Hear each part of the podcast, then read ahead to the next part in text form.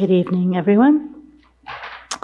We will continue tonight with our reviews of the foundation of Buddhist practice as Venerable Chödrön continues to heal in her recovery from her hip surgery. Tonight we'll be looking at Chapter 4, Choosing Spiritual Mentors and Becoming Qualified Disciples. Now, I thought this would be kind of self-evident, but as I went back to see, Venerable taught these during the residential course on this book, and there are about 6 hours of teachings on this particular chapter, as far as I can tell, which we will not do tonight. And so we'll squeeze as much as we can into an hour and a half. It'll be interactive and so forth. Then we'll see, because it's a very important topic for us. But let's start with just a few minutes of meditation, and I'll set a motivation, and then we'll go.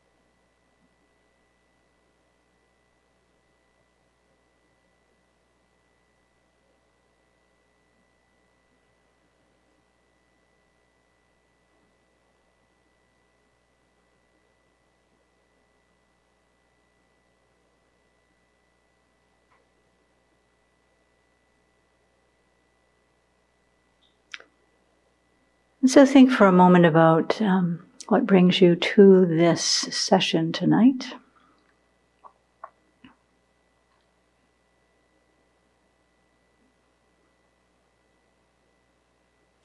Kind of get clear about why you're here on the superficial level.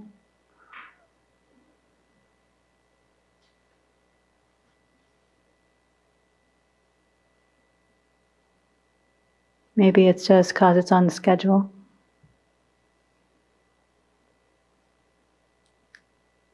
And for those tuning in, you had to be a little more deliberate. It's just what you do on a Friday night or Saturday morning, depending.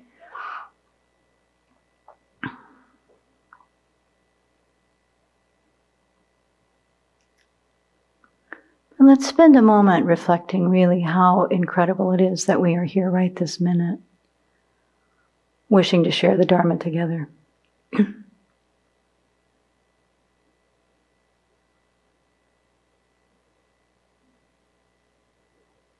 Incredible that is, if you look at the course of our lives, what led us here tonight? What was the journey? How did we meet the Dharma? What karma was awakened in us that made us interested?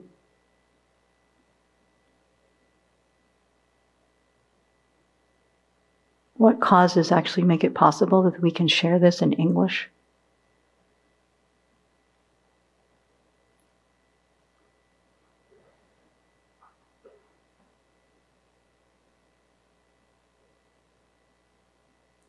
We don't have to think very much to see how fortunate we are and how much kindness brought us to this moment.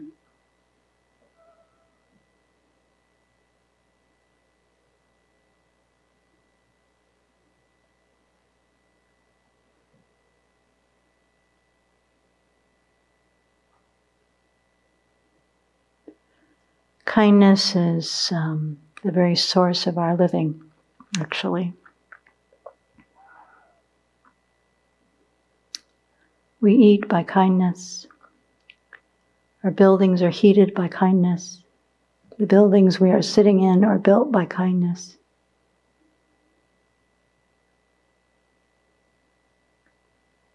Living beings reaching out to benefit one another. And we're a part of that network or that matrix. So as we share the Dharma tonight, let's also think about all the beings around us who don't have this opportunity right now, who so seek for happiness Right now it seems very hard to find for many people. And that's just superficial happiness.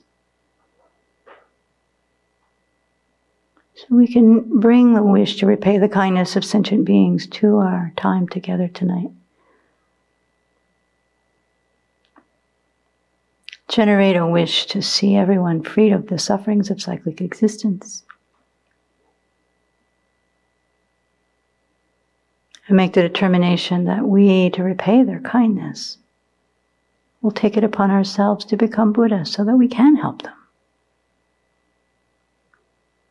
Make that motivation as pure and as strong as we can to imbue this time together tonight so that we can dedicate that merit for realizing that goal for the benefit of all beings as quickly as possible.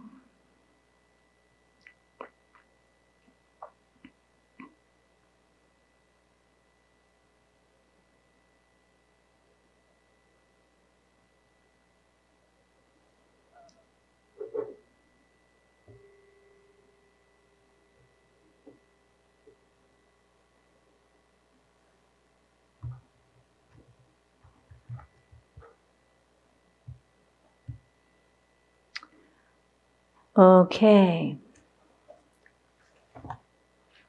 Choosing spiritual mentors and becoming a qualified disciple. So way back when Venerable Chödrön was teaching at Dharma Friendship Foundation 20 plus years ago now, she didn't teach this topic very much, like maybe ever. I don't know. I don't know those reasons.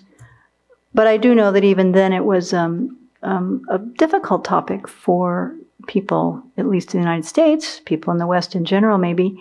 And even when she did the Lamrim book, the meditation on the spiritual mentors is at the end of the book.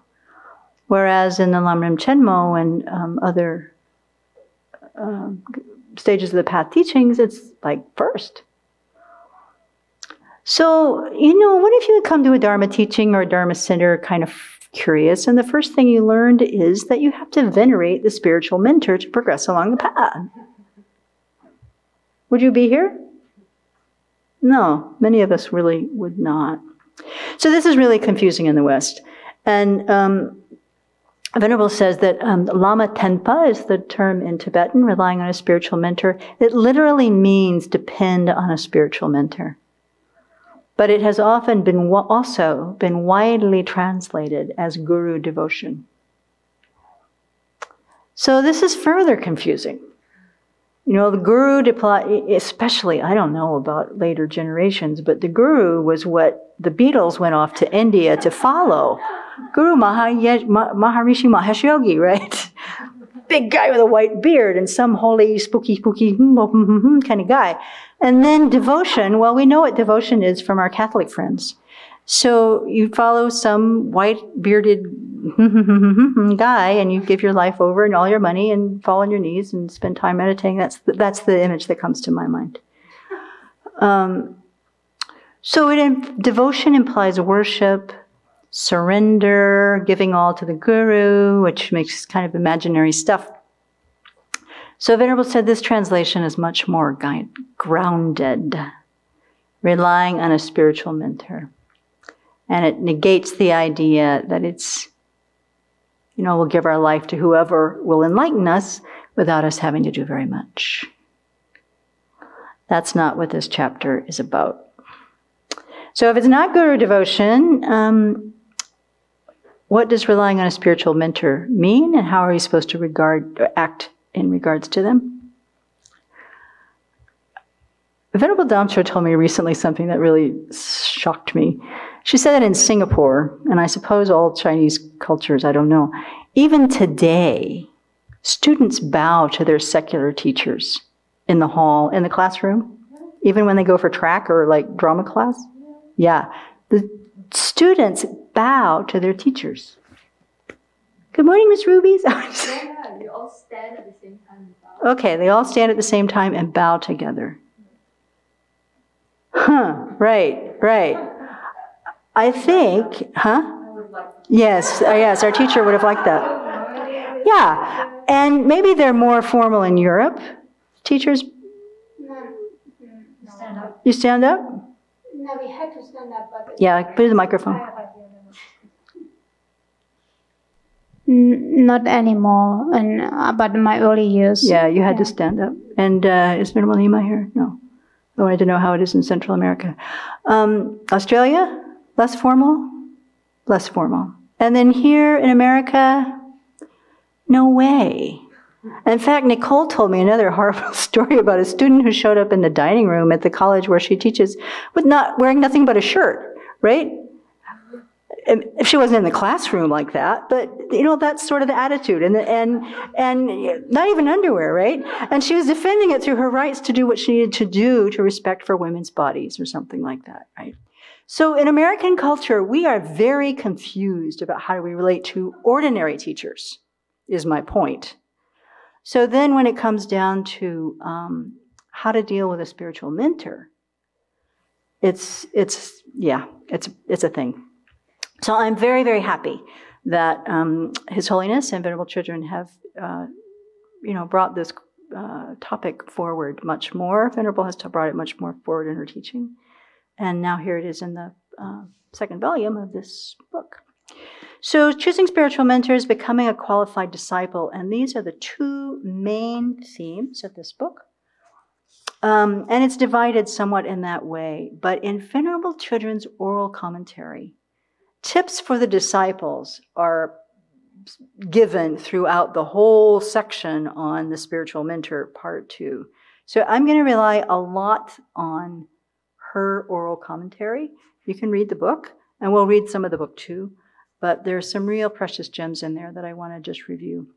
So the book begins, the chapter begins, the Dharma is the key to having a meaningful and happy life now and in the future.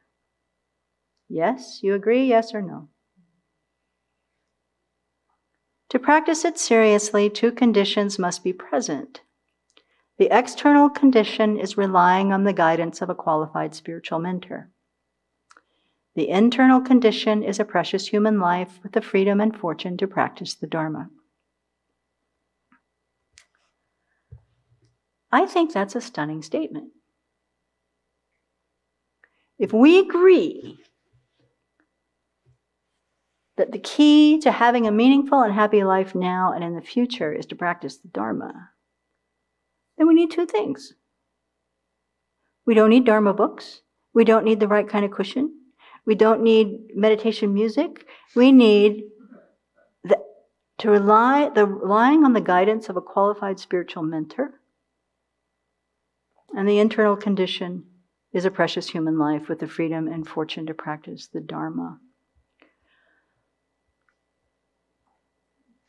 So notice here that His Holiness says qualified spiritual mentor, qualified disciple. And so that's what he'll describe in detail here in this chapter. So the important parts are we look for a spiritual mentor that is qualified. And the other half of that equation is we have to be a qualified student. And this is something that we develop over time. So what does qualified mean? In the West, I don't know, I wouldn't say just the West, in the developed world, when you hear someone has an occupation, we automatically assume they had proper training. They had a license. If anyone says plumbers, therapists, accountants, all of our regular ordinary teachers, college professors, someone certified them through some process. Even in religions, there's a certification process. You know, ministers go to school. Rabbis go to school.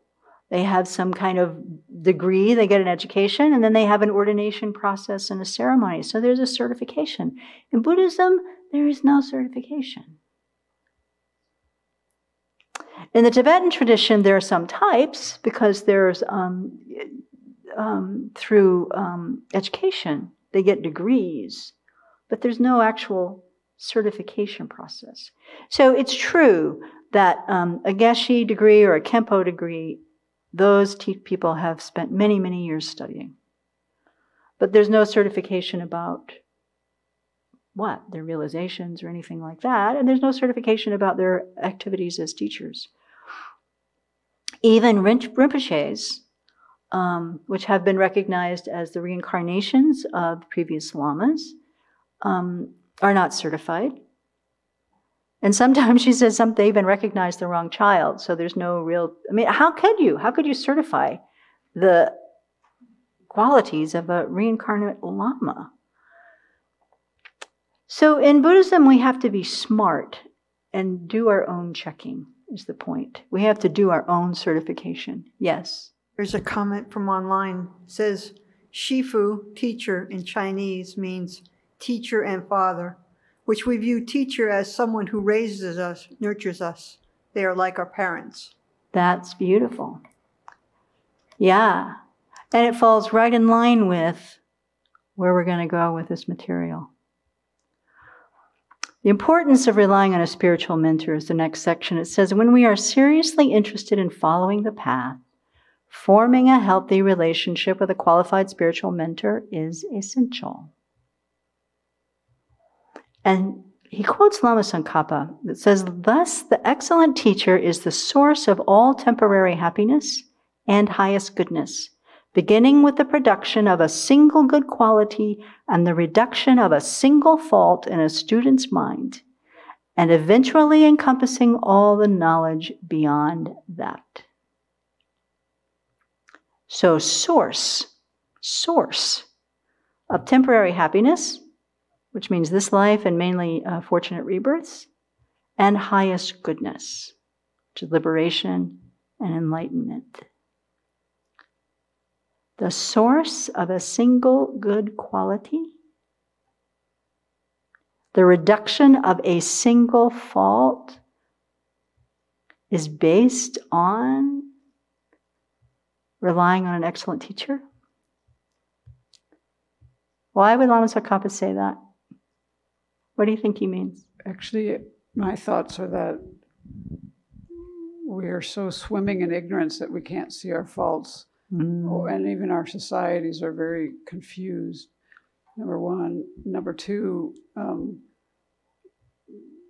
just intellectually we can't see our faults. But then When you get down to the practice, we can't see our faults either. We need to have them pointed out.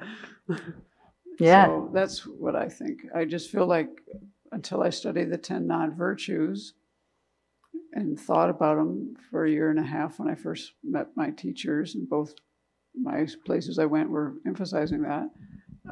When I did that, a whole lot of confusion left my life, and it had a lot to do with the society I grew up in, and just the way I responded to it was like, if you don't get caught, it's okay.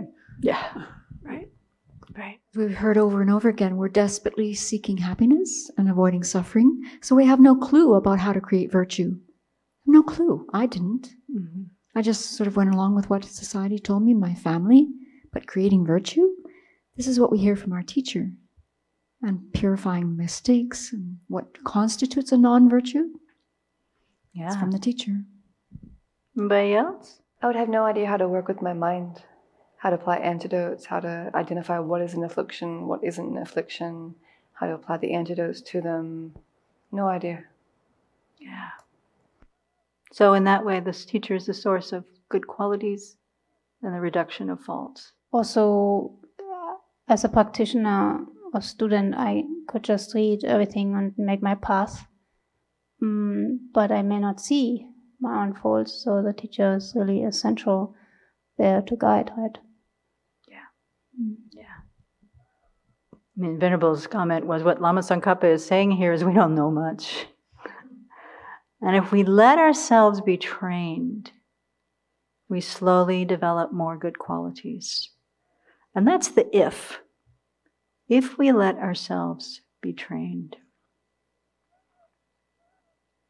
She said, we walk into Buddhism and the teachers have the job of instructing us.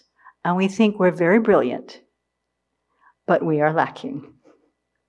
And that we're often resistant. Very, very resistant.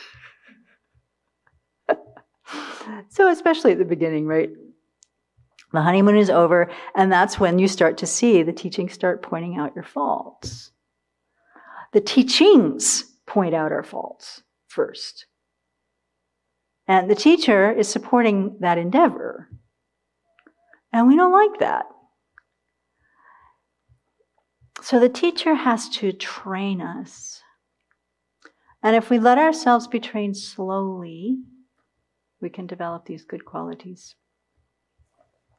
So that's what the role of the spiritual mentors is. I remember in India, Venerable Semkye and I were on tour with Geshe Tenzin Dorji when we went on pilgrimage, and he was teaching at Shravasti, I think, because I was really sick. And he was teaching at the Korean temple, and he was teaching new students. He was new to Deer Park at that time. And it's one of the first teachings that he gave. So we were sitting there, and we're freezing, and I'm sick.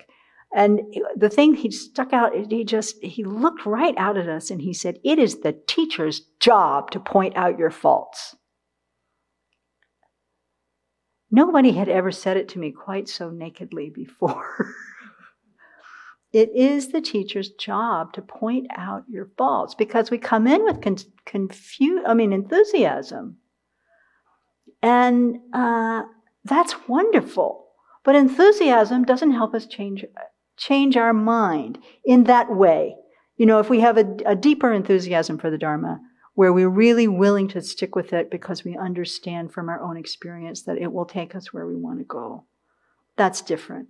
But when we're just kind of there, and it's new, and it's shiny, and I'm really excited about it, and then I have faults. I don't have faults. Don't they know how great I am? So that's when the teacher's job becomes more difficult. And that's when, that's really where the rubber meets the road in terms of whether we stay students or not. It's that moment, I think, when people choose whether they're going to stick with it or not.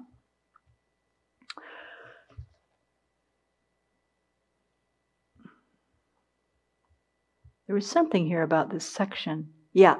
So the job description of the spiritual mentor is right here in this section. So the qualified spiritual mentor guides us along the path by, it's written in that form, but I have 9 things. Giving us teachings. Giving Dharma advice. Giving us precepts. Giving us oral transmissions, and in the case of our tantric mentors, empowerments. When we experience blocks in our practice, they teach us the antidotes to overcome them. When we have spiritual experiences, they help us to determine if these experiences were authentic or deceptive. And when our practice is progressing well, our spiritual mentors encourage us to continue. So that's the whole job description right there. Venerable spent a lot of time on this sutta on page 78. That really tells the story of all of this list of things that the spiritual master does. And she spent a lot of time here because it's very confusing. This is the sutta on half of the holy life. It's a very famous sutta. It's cited a lot. And it seems to be misunderstood a lot. The story is that Buddha is relating a conversation. I mean, there is a conversation between Buddha and his disciple Ananda about how important the spiritual teacher is. And then Ananda says, thinking that successful Dharma practice is half due to a spiritual teacher and half due to our own effort, which is reasonable, right? The spiritual teacher gives all these things. I, the student, do the thing. You could say half-half. Thinking that our Dharma crisis is due to half of the spiritual teacher and half to one's own effort, Ananda says to the Buddha, "Venerable sir, this is half the holy life. That is spiritual friendship, spiritual companionship, spiritual comradeship." However, as Holiness says, while our own effort is undoubtedly essential, of course, they can't do it for us. To emphasize that the spiritual path can't be actualized without a spiritual mentor, this is what the Buddha replies. Not so, Ananda, not so. This is the entire holy life. Ananda, that is spiritual friendship, spiritual companionship, spiritual comradeship. When a monastic has a spiritual friend, a spiritual companion, a spiritual comrade, it is to be expected that he or she will develop and cultivate the Noble Eightfold Path. By following the method to Ananda, it may be understood how the entire holy life is spiritual friendship, spiritual companionship, spiritual comradeship. By relying on me as a spiritual friend, Ananda, being subject to birth are freed from birth. Being subject to aging are freed from aging. Being subject to death are freed from death. Being subject to sorrow, lamentation, pain, displeasure, and despair are freed from sorrow, lamentation, pain, displeasure, and despair. By this method, Ananda, it may be understood how the entire holy life is spiritual friendship, spiritual companionship, spiritual comradeship. So, we've all heard this in the context of spiritual friends, I'm sure. If you read any of those, the Buddhist magazines, or even just hang out in Dharma centers, it's often quoted as, oh, these Dharma friends are half the spiritual life. But what is it about those Dharma friends that we're hanging out with at the Dharma center that would be part of the spiritual life? I mean, actually, there's not much logic to that assumption.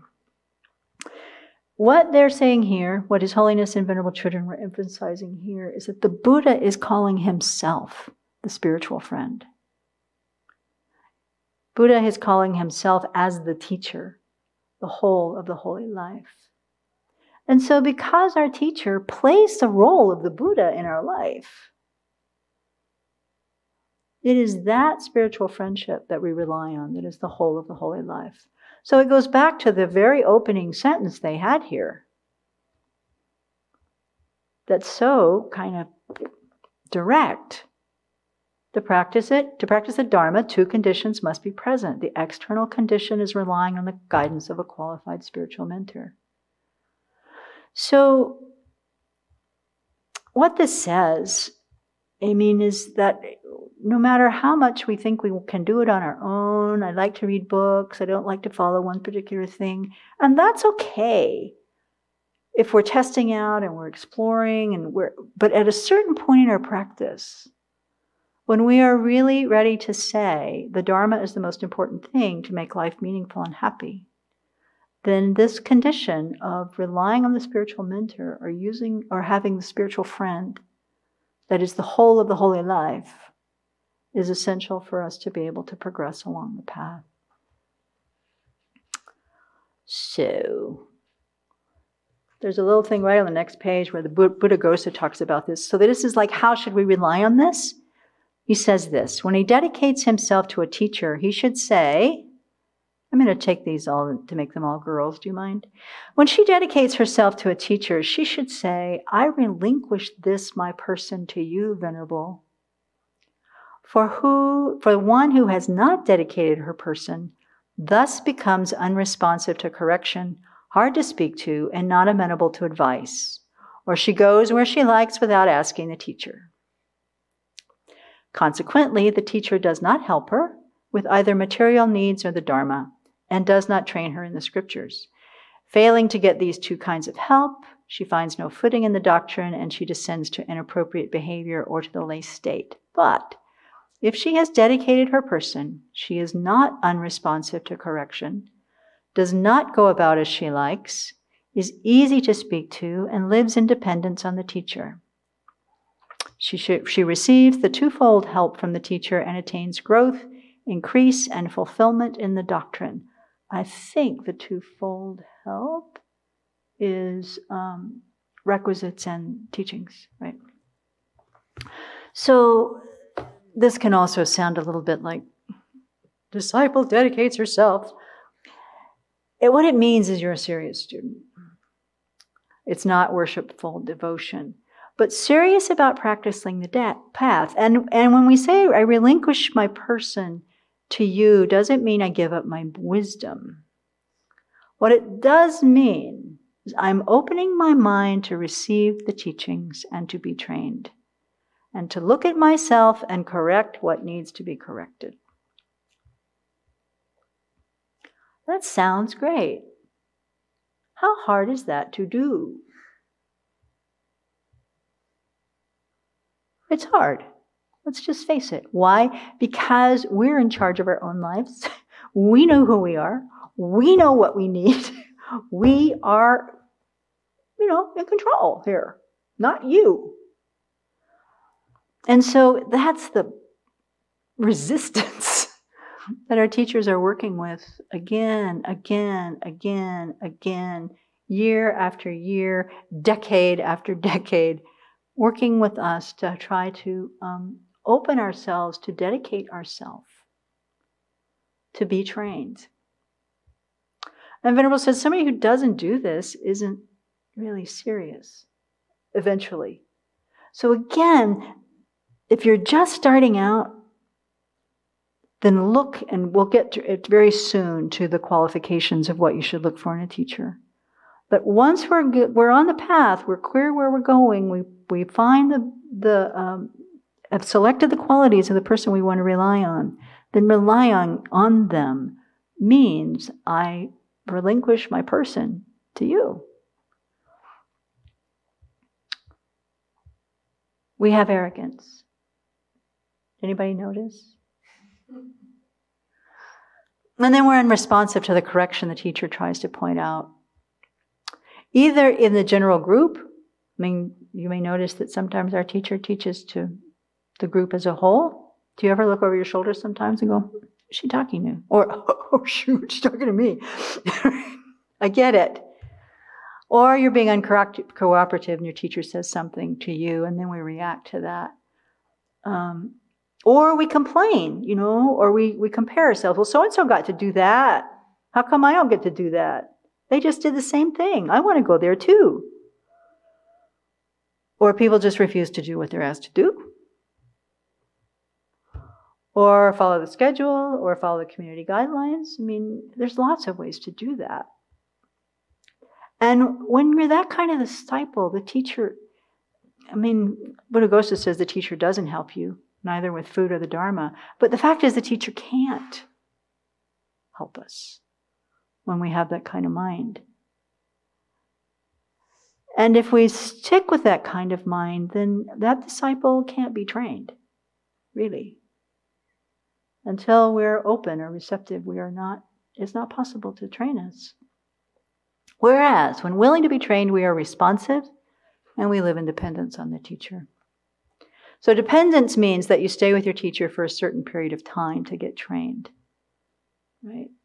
You don't go off presenting yourself as a holy being or decide now I'm ordained, I'm going to go start a Dharma center and, have my own disciples. Or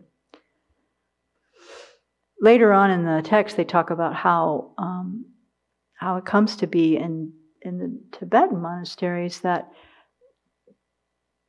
you don't announce yourself as a teacher, but there's a process by which students help other students over the course of their development. And then, especially in the more advanced classes or doing reviews or whatever, if people find that you're a good teacher, then more and more people will start coming to you. And that's how a person becomes a teacher, not because they set themselves up to be one. So we also have expectations of our spiritual mentors, and this gets us in trouble as well. So, and why? We come in with expectations that are based on our relationships with our secular teachers. And our spiritual mentor is not like that. The spiritual mentor is also not our boss, which is the other image that you come to the monastery with. That's very different. It says in the book, the focus of this relationship, let's see, what page are we on? I don't know. The focus of this relationship is not only the conveyance of knowledge, which is what we expect from our secular teachers, but it's also character building. The teacher is responsible for guiding students spiritually over time so that they become ethical, kind, and wise human beings with a correct understanding of the Buddha's teachings and the ability to meditate on them. Did you ever think you would study to become an ethical, kind, and wise human being? Was that ever an educational goal from kindergarten on? Yes? Chinese schools again, right? Let's think for, yeah. When I was at teaching school, what I remember most was a professor who said to us, "Are you teaching a subject or are you teaching a human being?" And she really drilled it in us. You are teaching a human being. You have beautiful. To care for the students that way. I didn't have such noble experience, but in my very early socialist communist education, there was behavior training and ethical conduct was part of it. And what was the other one? Being kind. It was very much, if you're helpful to others, if you're generous, social, Well, I guess in that way it's true. If I think about kindergarten and learning manners and, that sort of thing. Yes. Actually, we got grades for that. You got grades for being a for behavior. Yeah, and for discipline and all those things. Oh, we did too. Works well with others, I remember. Yes?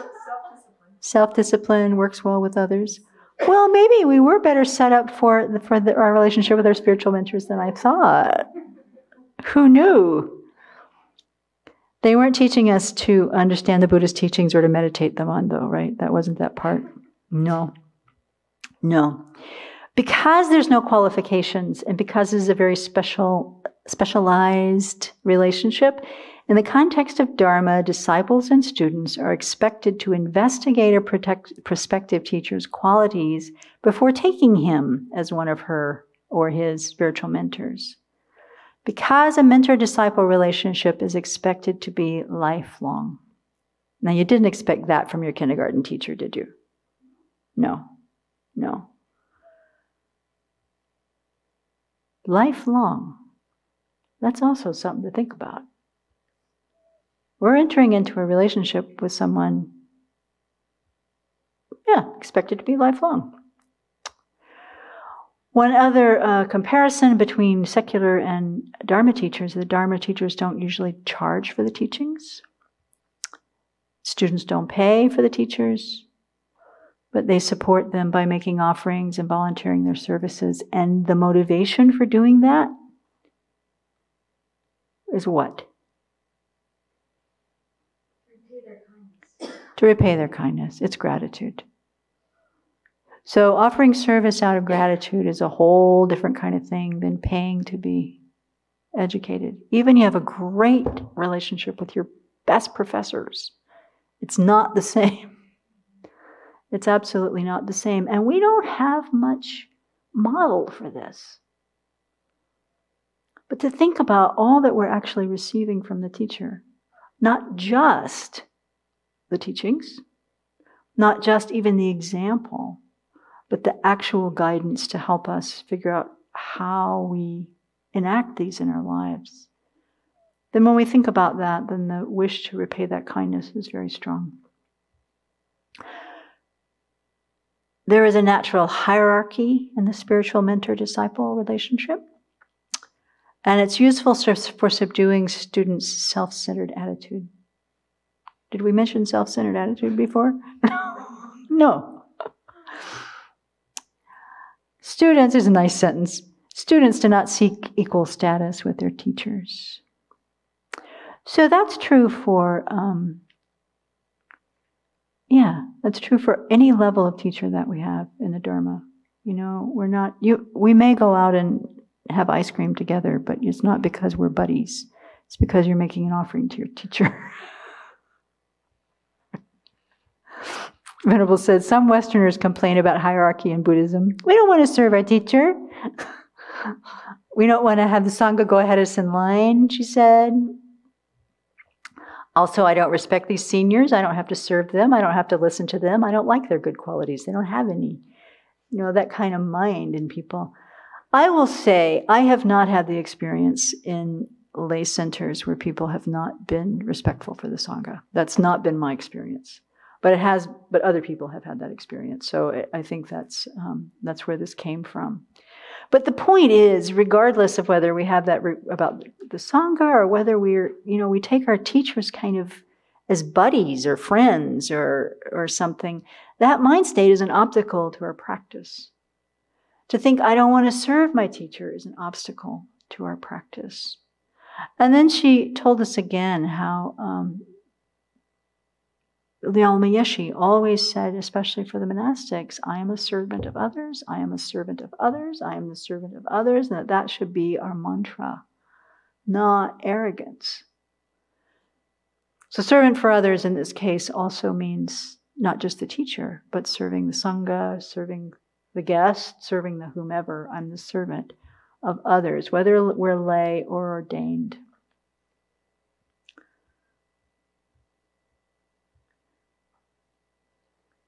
And on page 82, it just says again, in traditional monastic settings, teachers and students may live in the same building, with students caring for some of the teacher's personal needs, such as preparing meals and so forth. So in the same vein, when we offer service to the teacher, we benefit. We get to see the teacher up close. We get to see how they make their decisions, how they live their lives. Plus we get tons of merit. And this is a really important thing to think about. Our teachers are trying to benefit as many sentient beings as possible, right? And in order to do that, they actually need the support of people willing to help them. So if we are in the act of helping our teacher reach as many sentient beings as possible, then we're also involved in gaining the merit of reaching as many sentient beings as possible.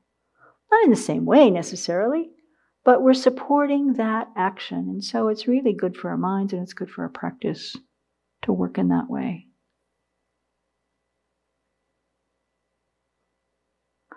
Here's another thorny point.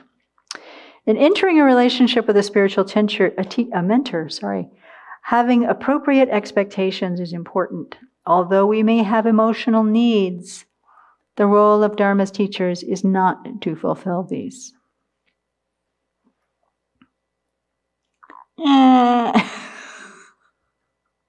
This one is also very hard. Sometimes, or for a while anyway. So the teacher does not exist to meet our emotional needs. I mean, basically no external person can do that. But we also have to grow the capacity to do this within our own minds. So we come here, I mean, I'm speaking to the monastery group here, but we come here, we've met a teacher, whatever has brought us here. We also come with our need to be loved. We just flat all do. We all have it, we all come with it.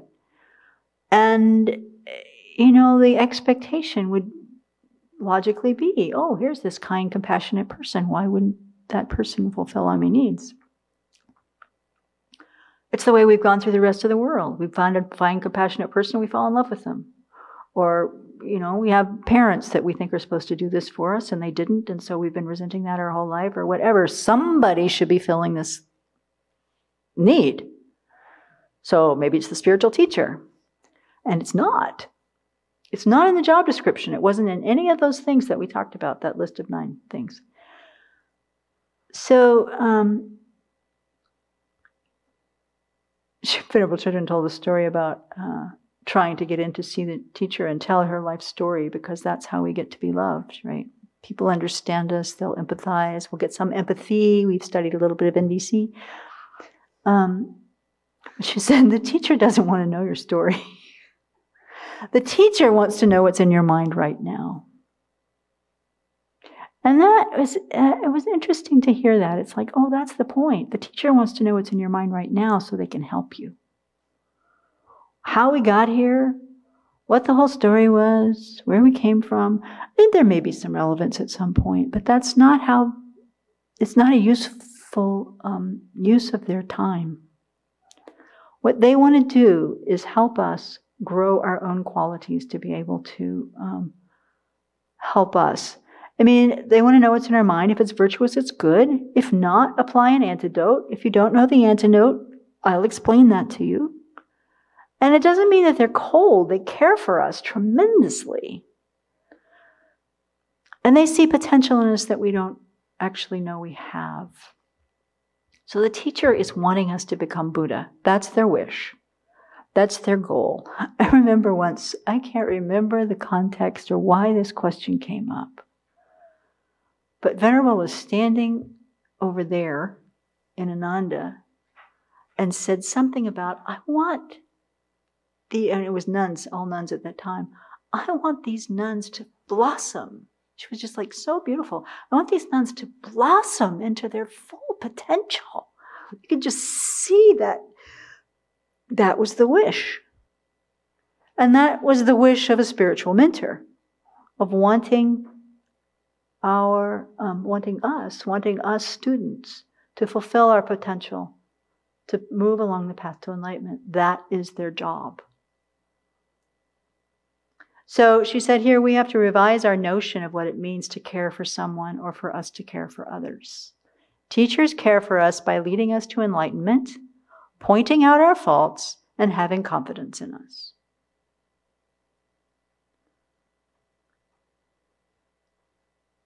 Caring for us by pointing out our faults is a little bit hard to adjust to. But honestly, I mean, the more we can develop our own self-confidence about our aspirations, which we must do. How the heck are we going to be able to do bodhisattva stuff if we're still waiting for somebody to please love me because I never got all the love I needed? I mean, there are ways to work with that need, but as long as we're kind of like metaphorically handing our inner child to people to try to help us, we can't do the bodhisattva's work. Our arms are full. So this is a very different kind of relationship. The spiritual mentor is not a therapist.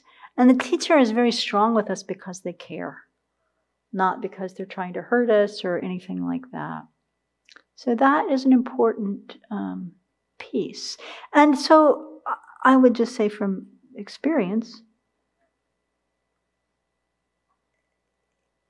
when that strong guidance comes at us, it's useful from the side of the student to think, what do I need to learn from this? What are they trying to tell me? What am I not seeing? What's the wall I've put up that needs to be penetrated? So it's helpful. It summarizes it here. The role of the spiritual mentor is to guide us in learning the Dharma, critically reflecting on its meaning, and correctly meditating on it.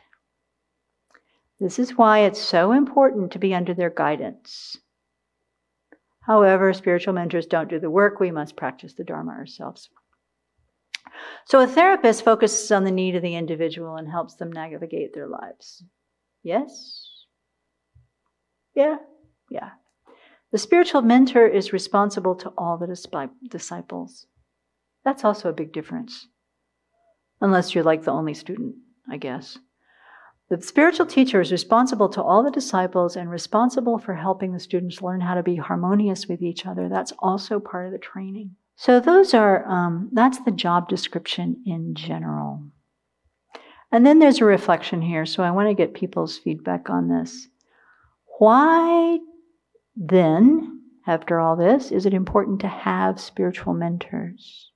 I think one of the biggest things that I've come to realize is that most of my whole life before the Dharma was that my focus was totally on all the eight worldly concerns, the happiness of just this life. And so the continual result of that was just going around chasing my tail because my focus was in the wrong place. When I met my spiritual teacher, she's not looking over there. Mm-hmm. She's looking over there. She's looking up to Buddhahood. And those are totally, discordant things, you know. So, but to have, I would never have known that there was something so much more to it, and that there was so much more to me as well. Yeah. So, but to get off of the merry-go-round of just this life and to look for something bigger and more, just vaster. And she's just not interested, you know. She's just not interested in playing the game, and that's been really helpful. And that has unloaded a lot of heaviness, a lot of confusion, and it's brought a lot of joy to my life. Yeah, well said. Because the direction's changed. Yeah.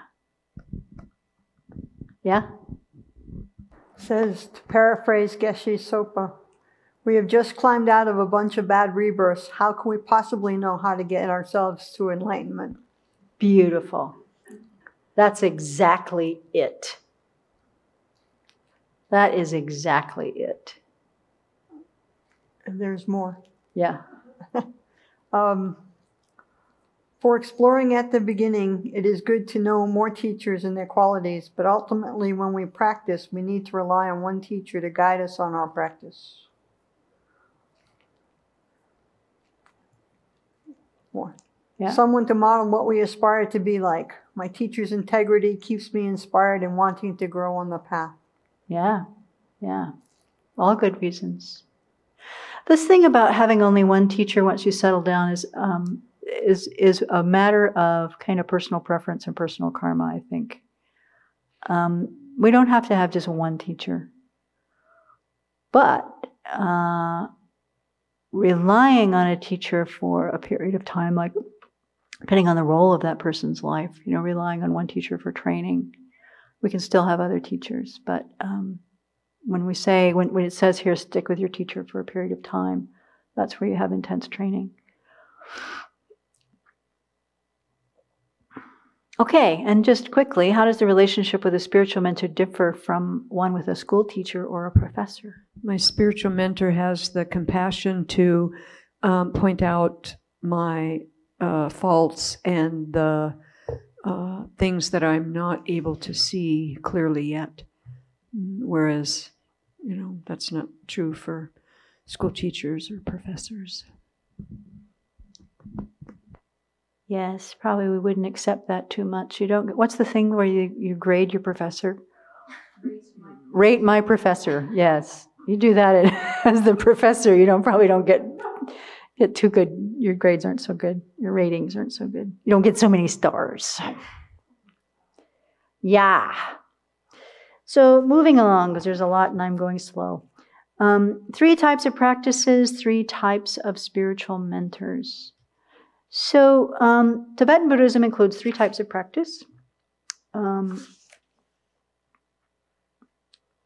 Here they are, the fundamental vehicle, the perfection vehicle, and the Vajra vehicle.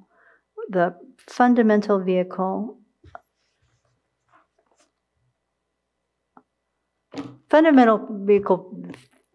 And so each type of, there are 3 types of practice, and so there are 3 types of teacher.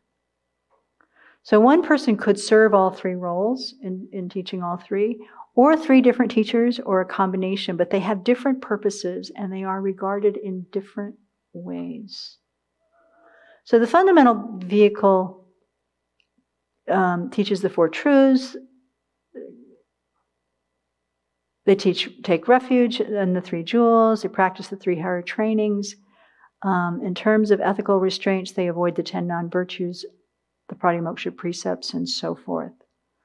On the basis of the fundamental vehicle, we go on to practice the perfection vehicle. One branch of the Mahayana is where we learn the methods to develop bodhicitta and practice the 6 perfections. We're heading towards Buddhahood. The Vajra vehicle is also a branch of the Mahayana. Thus, the motivation to practice is the same, but these practitioners have compassion so strong that they want to get there to Buddhahood very quickly so they can help sentient beings, and so they receive empowerments and do the tantric practices. So each of these asks for different types of teachers. In the case of the fundamental vehicle teacher, we regard them as a wise elder and a sincere practitioner of for whom we can learn, but we see them as an ordinary being. I mean, they're an ordinary being. For the perfection vehicle, we see that person as an emanation of the Buddha.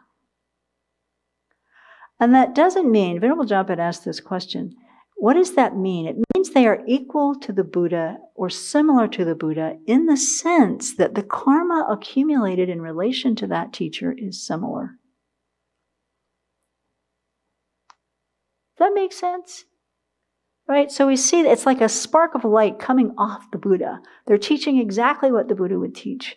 They're an emanation of the Buddha. And in relation to that teacher, we make the same kind of karma that we would if we were relating to the Buddha. That's what Venerable said. Then when we're doing the Pantra, so after we've trained in the fundamental vehicle, and we've trained in the perfection vehicle, and we are sufficiently mature in the Dharma, that's the time when we may request tantric teachings and meditate and start engaging with those meditational deities. So when we're doing tantric practice, following the empowerment that we get, we imagine ourselves and all sentient beings as Buddha, the environment as a pure land. And so in this case, it makes complete sense that we would also see the teacher as Buddha. We're imagining everybody else as the Buddha. It'd be weird not to imagine, to try to see the teacher as Buddha, right? So this is the only context in which we're trained to see the teacher as a Buddha. It's been very confusing in the Western world. And even so, this is still from our side. Whether the teacher is actually a Buddha or not is irrelevant. This is for our mind's sake. And if we're well trained, and before we've taken the tantric empowerment, then we'll understand what this means. It's when we're not that we get super, super confused. So then we understand that this is the importance of the spiritual mentor. Then we have to know what kind of qualities to look for when we're seeking such a person. Choosing spiritual mentors is more important than choosing who you marry. Well, now we know why. We're going to be with them our whole life. And they're going to do the most important thing. They're going to guide us in the most important way. So as Venerable said, we should get to know someone before we marry them, ideally. Doesn't always happen. And we should get to know the teacher before we take them on in that way. So the qualities of a spiritual mentor is what we're looking for. There's three different sets of qualities that relate to the three different kinds of spiritual mentors. But I would say that the perfection vehicle list of 10 is the one that is most often taught and is comprehensive enough, I think, to stand in for all three. You can read this yourself. The Ornament of the Mahayana Sutras, Maitreya describes 10 qualities like this. Rely on a friend who is subdued, calm, and quiet, has more virtue, is energetic, learned in scripture, has realized suchness, is endowed with eloquence, has a compassionate nature, and ignores weariness. That's kind of a Buddha. So to break those down in more detail, first, you're looking for a spiritual mentor who's disciplined and subdued in his or her behavior, which means grounded in ethical conduct. Secondly, has serenity and meditative experience, which is the higher training and concentration, and is pacified through developing wisdom. Has more qualities than the student. Is enthusiastic to practice Dharma and benefit others. Is learned in the scriptures. Has realized the emptiness of all phenomena, not just the emptiness of the person. Is skillful in giving teachings, articulate and able to explain the Dharma clearly. Is compassionate, always wishing to benefit others.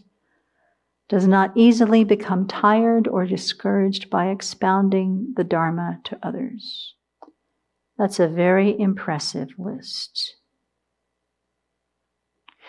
The 10 qualities of an excellent spiritual mentor may be abbreviated into 3.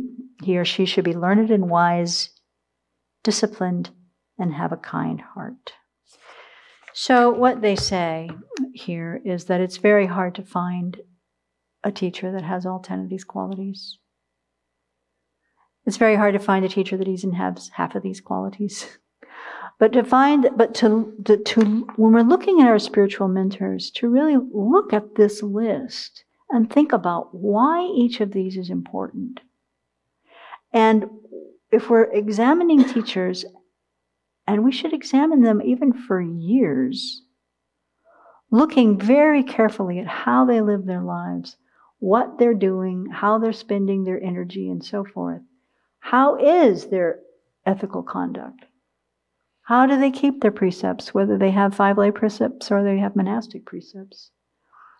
What is the stability of their mind in general?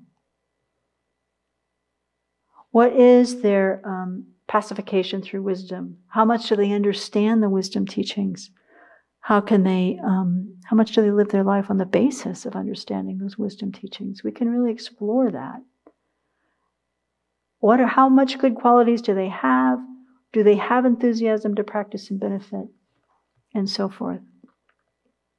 So this list is really extremely useful to think about and to study and to look at all of our teachers. Once we've chosen our teachers, it's useful to look at this list to examine and admire and appreciate the ones we've chosen, to really appreciate the good qualities that they have on this list. So that's very useful. Then His Holiness goes on to say that, he said, the Buddha would not have described all these qualifications if simply having faith in anyone called a teacher or a lama were enough. So we really need to be able to figure out who we can rely on, who we can trust. And he also in the text recommends this. This is really super practical. I recommend that people attend Dharma teachings and get to know the person first before you take the teacher on. Observe his or her conduct in daily life and assess their understanding of the teachings as best you can. Ask other students about the teacher's qualities. It's like interviewing, getting references. And look at the qualities of those students to see if you want to become like them by following the same teacher. That's reasonable. If everybody's going out to the pub after the teachings, that may not be the crowd you want to run with, or maybe, I don't know. Check if the teacher has a good relationship with his or her teachers. This is really important too. And read Dharma books so that you have a general knowledge of Buddhist tenets and can assess if this person's teachings are correct or not.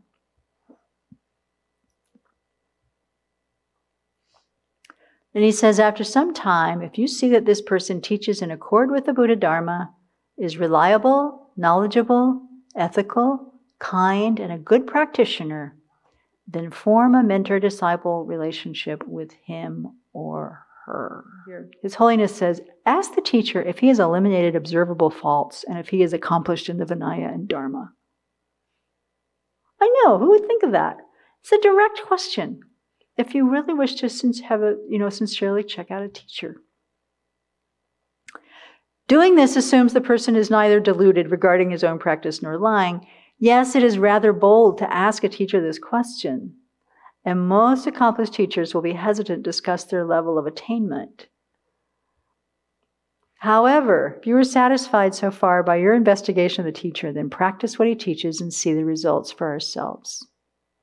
If through diligent, correct practice, we realize the result, then we will certainly have our own experience and know that he's a reliable spiritual mentor. So then there's a whole section on seeking internal qualities and what the titles of a teacher are, but I'm not going to go there. We're going to go straight to becoming a qualified disciple because we have to do this quickly. We must make ourselves into a receptive vessel. Aryadeva describes a student suitable to realize emptiness which we want to be, has three qualities. Do you remember what they are? Intelligence, lack of bias, interested listener. That's right. That's right. Unprejudiced, intelligent, and interested listener is called a vessel. So we have to prepare ourselves, right? So we talked earlier about being open to the teacher's guidance. And so this first one, impartial, open-minded, is also try to be free of misconceptions and not be closed-minded. And it's very hard for us to realize our own biases. So the teacher can point those out for us. Intelligence is not academic intelligence, but discriminating capacity to discern what is correct and what is incorrect, what to practice and what to abandon. So it's important to know that this intelligence is not high IQ intelligence.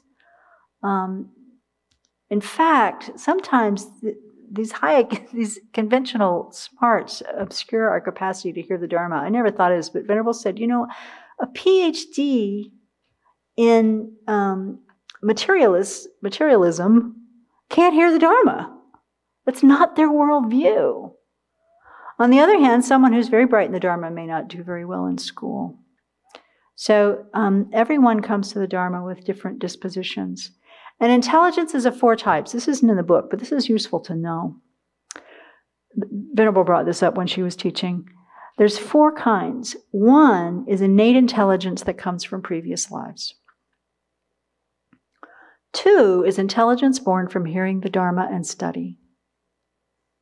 Three, intelligence born from reflecting and debating. And I would add discussion here for us. And four is intelligence born from meditating. So only one of these, of four, is innate. So it's not like, I'm not very smart, I can't do the Dharma. I mean, don't ever tell yourself, I'm too dumb to learn. And apply yourself and do it. From an old teaching, actually, when we went back to that the good teacher, good student retreat, way back, I was looking at some of those old notes. And Venerable had told a story in 2011. She says there's two types of disciples as far as this intelligence thing goes. She said one follows on faith, and the other of higher quality follows based on wisdom. So this text was written by Maitreya, so it must be true. That mind, or my teacher gave me the teaching, so it must be true. That's the faith. And it works. It works for a while. But even better is having the mind that really investigates and thinks about, why did they say that? How does this compare to that? How does that apply to me? And that kind of intelligence as a student carries us far and has nothing to do with what college we went to or didn't go to or whatever. And then the third quality here is interest, diligence, eagerness, and commitment to engage and stick with the practice. Chandrakirti lists two more traits for qualified student. The first is respect and veneration towards the teacher. This makes us a receptive vessel to receive the Dharma, whereas arrogance and apathy prevent spiritual growth. And then the second one from Chandrakirti is appreciating our teacher's wisdom and kindness, and respecting the excellent qualities of the teachings moistens our minds and making it receptive to the Dharma. So we're back to respect and veneration. Remember what I said about the Chinese students at the beginning? We've discussed respect a lot here at the Abbey. We haven't done it in recent years, actually, in the past. But it is something that... we often expect people to earn our respect, to prove themselves, that we're the judge. But, once we've chosen our spiritual mentors on the basis of good qualities, to hold ourselves back and kind of demand them to be a certain way for us to respect them is really a detrimental mind, super detrimental mind. So Venerable said, we must learn to see the good qualities in others and not tear them down.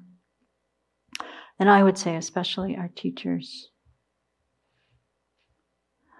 Nalanrim Chenmo says, it is stated in Chandrakirti's commentary that if you, the listener, do not have all these defining characteristics of a suitable recipient of the teachings, you don't have these qualities as a student, then the influence of your own faults will cause even an extremely pure teacher who instructs you in the teachings to appear to have faults.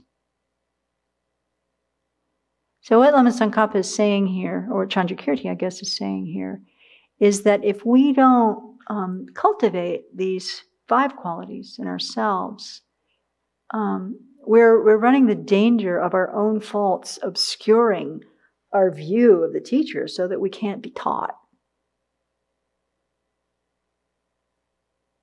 And that's a problem. So the chapter concludes with two similes, which we're not going to cover. But I highly recommend studying the Lamrim chapter on relying on the teacher in conjunction with this. And then let's spend just a couple of minutes on looking at these five qualities of an excellent disciple. Impartial or unbiased, intelligent, curious, eager, yeah, sure. Interest is the way it's translated here. And then also respect and veneration for the teacher and appreciation for the teacher's wisdom and kindness. Think for a minute about yourself and these five qualities. And the reflection is how to think about how each one would help you on the path. It's fruitful to do. But just in the few minutes that we have, I want to ask, brainstorm what ideas you have to increase the five qualities to enhance your suitability as a disciple in yourself. What are some ways to do that we can share and support each other with? As just Venerable pointed out in her last BBC, to apply what the teachers instruct us to really practice, to go through it ourselves, to be a disciple. So to apply what the teacher taught us, and that will grow our qualities. And practice it, yeah. I think sometimes too, following a form can help you grow your mind in that direction. So I think a lot of the things we do here about, how formally showing respect. I say this because I always remember when Venerable Kalden was here, and there was a Tibetan nun, and they were both at least 10 years or more older than me and had been ordained so much longer. I was ordained maybe 1-2 years, and I went down to lead the meditation in the chapel, and two of them stood at the back waiting for me to come in. And they waited, with reverence, and I was like, and they waited for me to sit, then they sat down. But that was respect for the Dharma. Right. And it made me realize, that's how they see this meditation session. I need to lead this properly.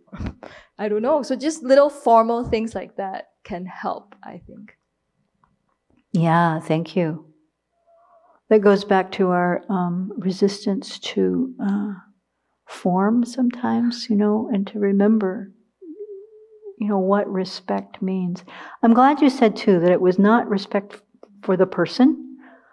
This is really, really important for us as monastics to look at. Because, sometimes don't experience it here very much, but like the first time you go to Taiwan and there's somebody wanting to give you a red envelope with an offering, and you can't say no. This because they're not giving to you. They're giving to the Dharma.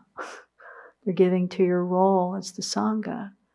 And they're wanting to make merit. And our sense of self, our sense of, lack of self-worth or whatever we would do that would push that away, is denying someone the opportunity to really make merit, for example. So if we get ourselves out of the way of this respect piece, and really look at the qualities of the people that we want to admire and respect, it comes easier, I think. That makes sense. Any other brainstorms for how we can develop these qualities in ourselves? Unless everybody thinks they have them all. How many people think they already have them all? Okay. Any other ideas, Venerable Semkye? I think for me to be able to work on the impartiality, open-mindedness, I find that just my general attitude is I'm usually attached to my opinions and my ideas. So it's just even in the middle of community life, I can see a pattern of thinking that goes right into the Dharma. So there are teachings that make me uncomfortable, ones that stretch my thinking, ones that I don't understand.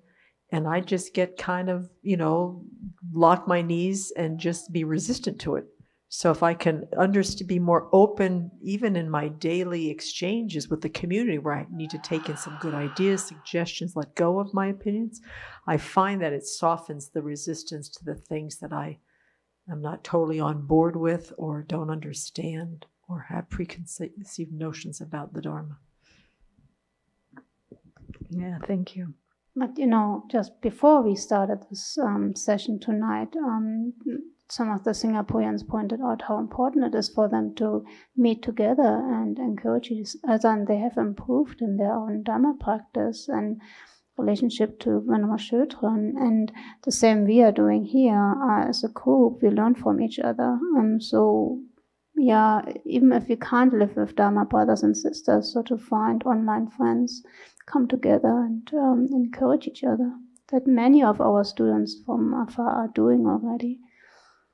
Yeah, thank you. And that brings me also to the point that I was thinking of, that they didn't bring up here, but Venerable has certainly brought up in the past, that respect within the assembly for one another also helps us cultivate good qualities for the teacher, seeing the good qualities in the people around us, practicing, training ourselves not to see the faults, but to see the good qualities and encourage that in each other. Helps create the harmony, helps also support the teacher because there's less work for the teacher to do when that's being done. So whether it's the Dharma group or Dharma center or within the monastery, we support and grow our own capacity to have these good qualities with the teacher, also in relationship to trying to cultivate them in relationship to other people. So that we don't have a hierarchy of everybody is nice to the teacher and nasty to each other. Doesn't work. Okay. So, in closing, His Holiness says, people who sincerely wish to attain liberation or full awakening will cultivate these qualities in order to become receptive disciples and increase the benefit they receive from listening to teachings. In doing so, they become more self-confident and responsible in their Dharma practice. So may we be self-confident and responsible in our Dharma practice. We take responsibility for our own growth and development. We take responsibility for our own enlightenment. We get to know what are the qualities of a spiritual mentor. We choose those to be, and we're the ones who pick. It's not the teacher who says, I want you, and I want you, and I want you. No, we choose who the spiritual mentor is. And then we choose whether we want to have these qualities of a disciple or not. We choose the extent to which we're willing to be guided. And we choose the extent to which we're willing to practice. And therefore, we are choosing how much we want to accomplish in this life and pretty much how do we want to be worn in the next life. So it's all in us. There's a lot of power. It's a lot of responsibility. But the tools are right here. And I think Venerable Chödrön and His Holiness have been really wonderful in their guidance for straightening out this kind of sometimes difficult topic. I heard from a senior that when we prostrate to the Sangha, the three bows, first bow is to the robe, the second to the Dharma, the third to the whole Sangha community, not to an individual. That's great. Thank you.